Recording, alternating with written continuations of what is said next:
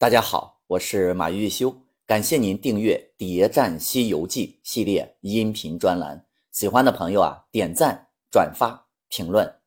上一节啊，咱们讲到孙悟空圆满的完成了女儿国的任务，不但整治了唐僧，还杀了如来的心腹大患蝎子精，那可叫一个志得意满。于是。对唐僧的态度又开始啊变差了。之前在金都山的事儿，孙悟空心里一直都还怪着唐僧，所以明知道喝了子母河的水能怀孕，他却不告诉唐僧，让老唐怀孕流产。明明不想让唐僧留在女儿国，他却还让老唐答应人家国王的婚事。孙悟空。自从离开金都山，在这一路上都在不断的整老唐。老唐心里当然也很明白，但是呢也非常无奈，就只能在心里积攒着对孙悟空的怒气值，并随时找机会报复老孙。唐僧师徒正在赶路，猪八戒嫌唐僧的马走得太慢。大家知道孙悟空干了什么吗？他居然呀，把金箍棒晃了一晃，冲着马喝了一声，白龙马就发了疯似的跑了出去。白龙马跑出去倒不是什么事儿，关键问题是唐僧还坐在马上呢。老唐哪见过这个场面呀，死活也拉不住马。之后呢，只能趴在马背上，一口气儿跑出去啊，二十多里地。也当真是唐僧倒霉。马一停下来，就又遇上了强盗，吓得唐僧是战兢兢，坐不稳，跌下马来，蹲在那路旁草棵里啊，直叫：“大王饶命！大王饶命！”大家看唐僧那个不争气的样，哪一点像个得道的高僧啊？人家强盗呀，说实话，除了长得丑点那也是很有职业道德的。说。你别害怕，我们不打你。我们在这儿拦住路，就是要些钱财。你呢，要是没有钱，就脱下衣服，留下白马，我们呀就放你过去。大家都不容易。强盗并不想要了老唐的命，唐僧却说什么？他说：“阿弥陀佛，贫僧这件衣服是东家画布，西家画针，零零碎碎画来的。”你若是剥了去，可不害杀我也。别看你这辈子做得好汉，那你下辈子呀就要做畜生呢。言外之意就是要钱没有，要衣服我也不给。你要是敢抢劫我，那你下辈子就变畜生。你说唐僧这不是欠咒吗？这不是？但是他为什么敢这么大胆呢？因为老唐知道自己啊肯定是死不了的，强盗的棒子再粗，他能有孙猴子的棒粗吗？说完这话呀，老唐也有点后悔了。因为啥？因为人家拿起大棒就准备啊要锤他。唐僧灵机一动，打了个诳语，道：“二位大王切莫动手，我后面有个小徒弟，马上就到，他身上有几两银子，那都与你吧。”唐僧见风使舵，那还真是个快呀！老唐不但骂了人，还说了谎。唐僧怎么感觉突然就像变了一个人似的呢？以前他那么木讷，现在又这么灵活多变，活脱脱就像一个市井小人。大家注意，从一开始，观音选的就是这样一个人。只不过现在唐僧是暴露了罢了。强盗们一看，嘿，唐僧这家伙呀，还真识相，也就啊没怎么难为他，就把唐僧给捆起来，吊在了树上。但他们哪里知道，已经惹上了滔天大祸，一场劫难就在眼前。这还真不是唐僧第一次遇上强盗。上一次遇到强盗，还是刚收了孙悟空的时候，老孙一下子就杀死了六个贼，但是那些都是老孙幻化出来的强盗，这一次却是真的强盗。孙悟空见了之后，那是十分的高兴，就叫嚷着：“哎呀，买卖上门了！”看到这里，咱们就知道这几个强盗的命，那肯定是要没了，因为打死他们算孙悟空的功果。老套路，孙悟空吩咐老朱和老沙这俩人啊，慢慢走，自己呢变成一个小和尚去戏弄强盗。为什么老孙非得要变身呢？因为如果他直接去，那万一强盗们胆小都吓跑了，那老孙想弄死他们就没有借口了。老孙这叫什么？这叫欲擒故纵，让自己啊先占着理儿。所以，当你想要揍人的时候，记住第一步啊就是装怂，先装可怜，让别人先找茬。自己不就有了反击的理由了吗？要问这招，孙悟空是跟谁学的？嗨，金都山他不是刚吃过亏吗？这不是跟青牛精学的吗？孙悟空看到唐僧被挂在树上，不是先把唐僧放下来，而是睁着一双萌萌的大眼睛问师傅：“你瞧，你这是这是怎么弄的？这是怎么弄成这副样子呀？”这些都是些什么人呀？唐僧心里那个叫气呀！好徒弟，你还不赶紧先把我给放下来！孙悟空根本就不搭他这茬，装作没听见，继续问他们：他们是干什么的呀？我们换位思考，如果你是唐僧，你说你遇到这样的徒弟，你气不气？孙悟空分明。就是想借强盗的手来折磨一下唐僧，人在屋檐下，怎能不低头啊？唐僧无奈，就把强盗抢劫的事儿啊，就给说了一遍，还出了个主意，说：“悟空啊，要不然咱就把这匹马送了他吧。”这老唐现在还记着刚才白龙马不刹车的仇呢，这是。孙悟空就道。师傅，你真不济！天下也有些和尚，但似你这等疲软的却不多见。唐太宗差你往西天见佛，谁叫你把这龙马送人了？唐僧告诉孙悟空：“徒弟呀，我把你给卖了呀！我说你身上有钱，他们才不打我的。”孙悟空更加高兴了，本来。还担心这几个强盗不抢我呢，现在肯定没跑了。如此挺好，成您呀抬举，以后就这样了。要是一个月能遇上个百八十回，那老孙越有买卖做了。唐僧对“买卖”这两个字最不陌生了，这两个字儿就是孙悟空要下死手的暗示。首先呢，老孙对强盗说：“我这儿啊。”有的是钱，不过呢，你得先放了我师傅。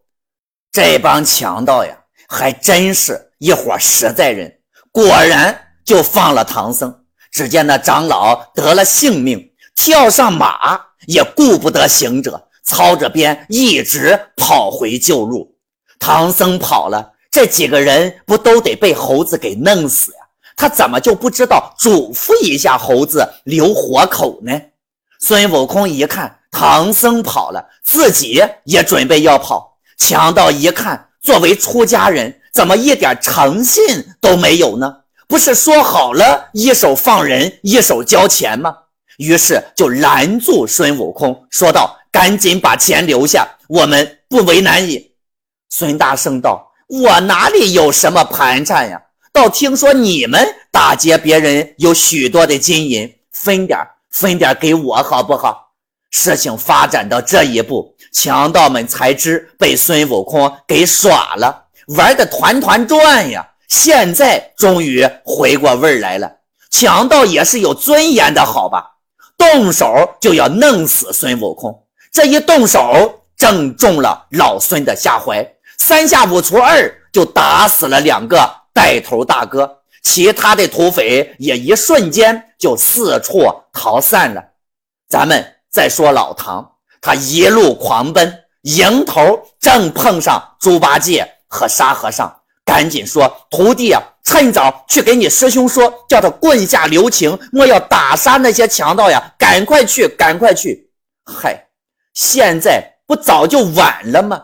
唐僧那么了解孙悟空，还听到了老孙的暗示。他明知道孙悟空的手段，还第一时间离开，难道不是在故意放纵孙猴子杀人吗？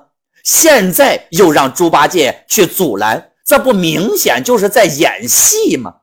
老猪那更是演戏的高手，边跑就边喊呀：“猴哥，师傅叫你棍下留人。”孙悟空道：“我没打人呀。”老猪。眼睛盯着地上的两具尸体，就问：“那你没打人，强盗呢？”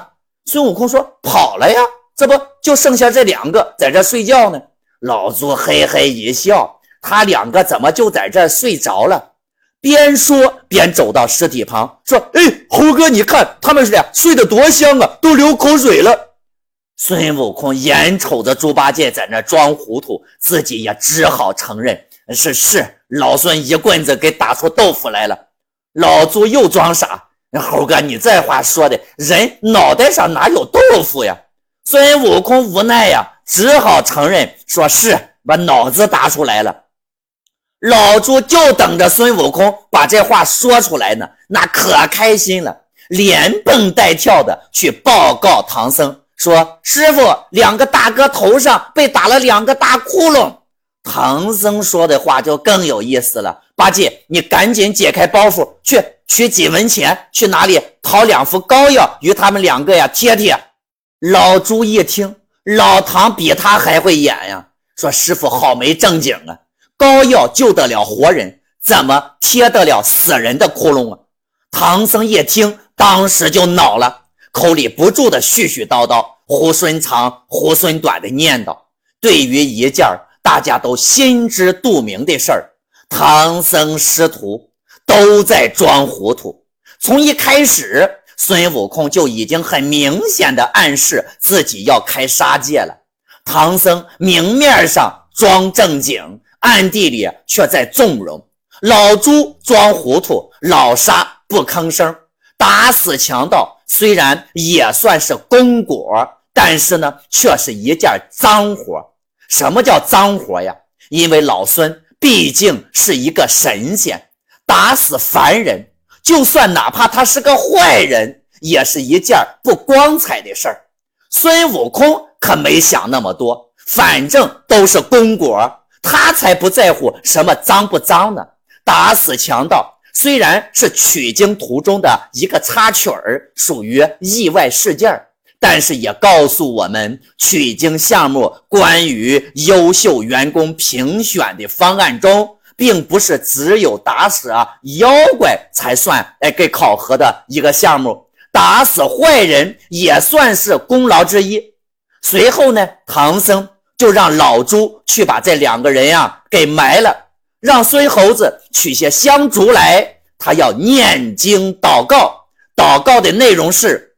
你到森罗殿下行慈，倒树寻根。他姓孙，我姓陈，各具异姓，而是冤有头，债有主，切莫告我取经的僧人。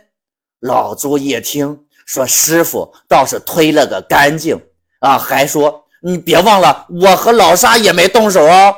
唐僧又接着祷告：好汉告状啊，只告行者，不干啊沙僧和八戒的事儿。唐僧这可不是为人超度啊，他这是在推卸责任呢，明显就是心虚的表现。如果这事和他没关系，需要这样说吗？明显就是此地无银三百两吗？再说了，孙悟空杀人，那不也是为了你老唐吗？唐僧你怎么可能脱得了关系呢？唐僧现在的行为，哪还有一点高僧的样子？而且在女儿国的时候。老唐还做了两件非常可疑的事。第一，唯独和猪八戒喝酒，这是唐僧希望假戏真做，想留在女儿国给猪八戒的一种暗示。但是呢，没有得到老猪的同意，离开女儿国的时候，第一个出头、坚决把唐僧给弄走的就是猪八戒。猪八戒虽然很想散伙，但是绝对不允许唐僧留在女儿国这个地方。无论是对佛祖还是对老君，都是没法交代的。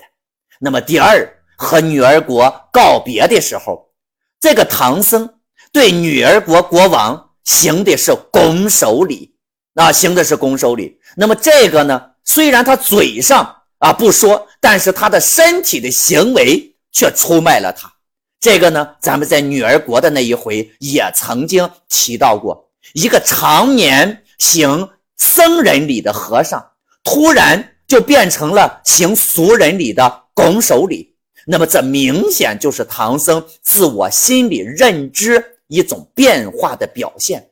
现在唐僧宁可让孙悟空打死强盗，自己也不出来度化强盗。其实唐僧就是一个普通的凡人，只不过是披了一层高僧的外衣罢了。一个尚且不能度化自己的人，怎么可能度化得了别人呢？孙悟空看到唐僧如此说，那就恼了呀！但他忍不住哈哈大笑，说：“师傅，你老人家太没情义！我为你取经费了多少殷勤劳苦，如今就打死两个毛贼，你却到教他去告俺老孙。虽是我动手的，却也是只为了你。你不往西天取经，我也不与你做徒弟，怎么会到这里打杀人呢？”接着。孙悟空拿出铁棒，往那坟上倒了三下，说道：“遭瘟的强盗，你听着，就是我将你打死的，你就大胆的去告，老孙绝对不怕。